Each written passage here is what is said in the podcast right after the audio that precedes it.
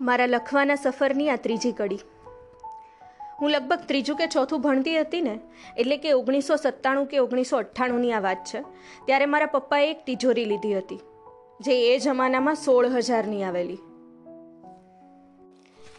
Made in Austria હતી એ તિજોરી, blue કલરની. ઉપર એક મોટું ખાનું અને નીચે એક નાનું ખાનું વળી પૈડાવાળી. અને તે છતાંય, જ્યારે એને ઘરે મૂકવા આવ્યા ને, ત્યારે ત્રણ માણસો લાગેલા એને ઘરની અંદર લાવતા. એટલી મજબૂત અને ભારે. સમય જતાં એ તિજોરીનું, જ્યારે તિજોરી તરીકેનું કામ પતી ગયું ને, ત્યારે એને ઘરમાં મને અને મારા ભાઈને ચોપડા મૂકવા માટે આપી દેવામાં આવી અને સાથે ચાવી પણ મળી. લખવાનું તો મેં છોડ્યું જ નહોતું, પણ પેલા મામાના ઘરવાળા પ્રસંગ પછી મેં ડાયરીને વધુ સાચવવાનું શરૂ કરી દીધું. અને છેવટે એ તિજોરીનું ખાનું મારી ડાયરી માટે સેફ પ્લેસ બન્યું અને એની ચાવી હું ચોવીસ કલાક મારી પાસે જ રાખતી. પછી તો સમય જતાં એક એવો પણ સમય આવ્યો હતો, જ્યારે મારે મારું એ ઘર છોડવાની તૈયારીઓ કરવી પડી હતી. અને એ તૈયારીમાં મેં મારું બધું જ લખેલું, છાપાના કટિંગ્સ, કેટલાક પત્રો, બધું જ જે હું પેલી તિજોરીમાં ખજાનાની જેમ સાચવીને રાખતી હતી.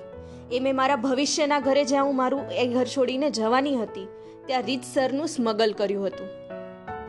જ્યારે એ ઘરમાં હતી ને, ત્યારે, અને મેં એ ઘર છોડ્યું એ પછી પણ એ તિજોરીના ખાનાને હંમેશા એ જ નજરે જોવામાં આવતું કે આણે કંઈક તો જરૂર ભેગું કર્યું છે આમાં. કે ચોવીસ કલાક એ એની નિગરાની એના ઉપર રાખે છે. ચોવીસ કલાક એની ચાવી સાચવીને રાખે છે. જરૂર કંઈક ખજાનો ભર્યો છે. એમના મતે કદાચ ખજાનો એટલે પૈસા કે ઘરેણાં, એવું કંઈક. પણ મારા માટે આ મારા પુસ્તકો અને મારી ડાયરી એ જ મારો ખજાનો. અને એ ઘર છોડ્યા પછી જેની સાથે ઘર માંડ્યું એણે છેલ્લા સાડા આઠ વર્ષમાં બસ પૂરી દાનતથી હંમેશા એક કામ કર્યું છે.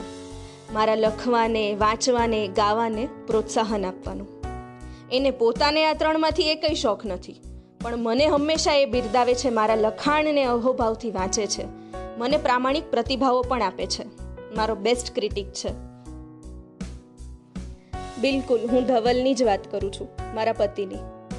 જે પ્રવૃત્તિ કરવા માટે મને મારા પપ્પાના ઘરમાં આતંકવાદી કે નક્સલવાદી હોવાનું મહેસૂસ થતું હતું, એ જ પ્રવૃત્તિને મારા પતિએ અમારા ઘરમાં એક ઉત્સવ બનાવી દીધું. મારું એક સપનું હતું કે મારા ઘરમાં એક નાનકડી લાઇબ્રેરી હોય, જેમાં હું પુસ્તકો વસાવું. એણે મને મારું એ સપનું જીવવાની, સાકાર કરવાની પૂરતી મોકળાશ આપી. આજે હું આ એટલા માટે લખી રહી છું, અથવા તો આ પોડકાસ્ટમાં બોલી રહી છું કેમ કે લખવું વાંચવું અને સંગીત, ગાવું, સાંભળવું એ મારો શોખ નથી, પણ મારી જરૂરિયાત છે. એવું મને મારા શરીરે થોડા દિવસો પહેલાં એક ગંભીર સંકેત આપીને મહેસૂસ કરાવ્યું. એટલે હવે મેં નક્કી કર્યું કે બસ, હવે પાછું વાળીને જોયા વગર મારે મારી આ કલમને ચાલ્યા જ કરવા દેવી છે. શું સંકેત હતો એ ગંભીર જે મારા શરીરે મને આપ્યો? એની વાત નેક્સ્ટ પોડકાસ્ટમાં.